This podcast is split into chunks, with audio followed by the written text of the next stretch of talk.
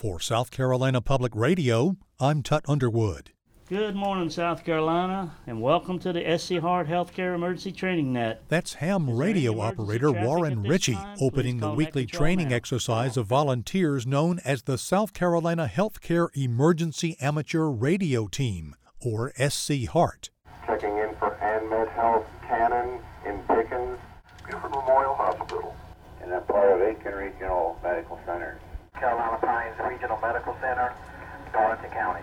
SC HEART is dedicated to maintaining emergency communications among hospitals and other healthcare facilities when traditional means are knocked out in a disaster, said Scott Phillips, Emergency Preparedness Coordinator for DHEC.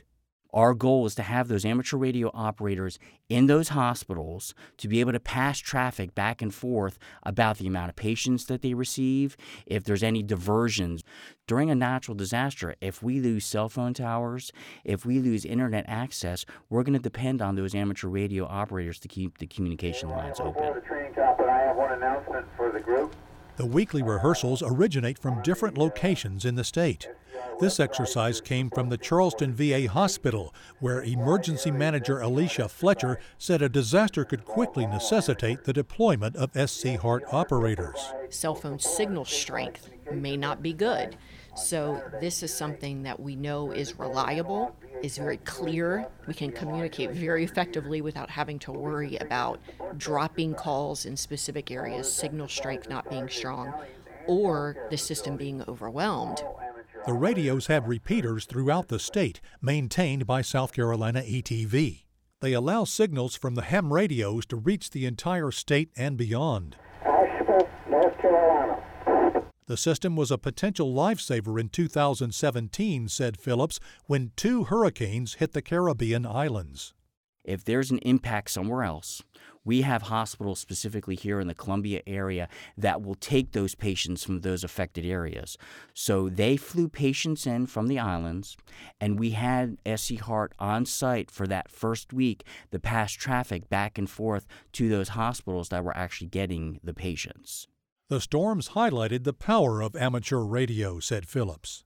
During 2017, when Puerto Rico was decimated as a result, the only way that they were actually able to get any communication off that island was through their amateur radio operators on the island.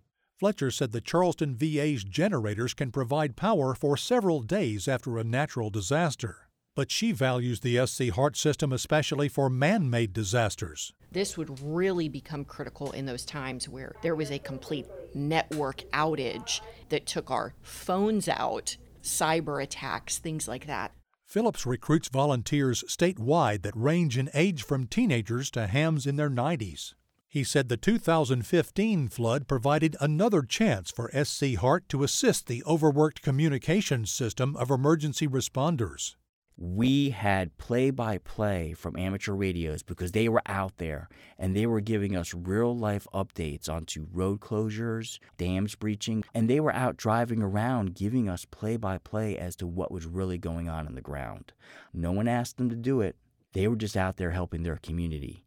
Anticipating a possible increase in the number of hurricanes, Phillips looks to recruit more people into amateur radio so that the flow of life saving communications will continue in future years.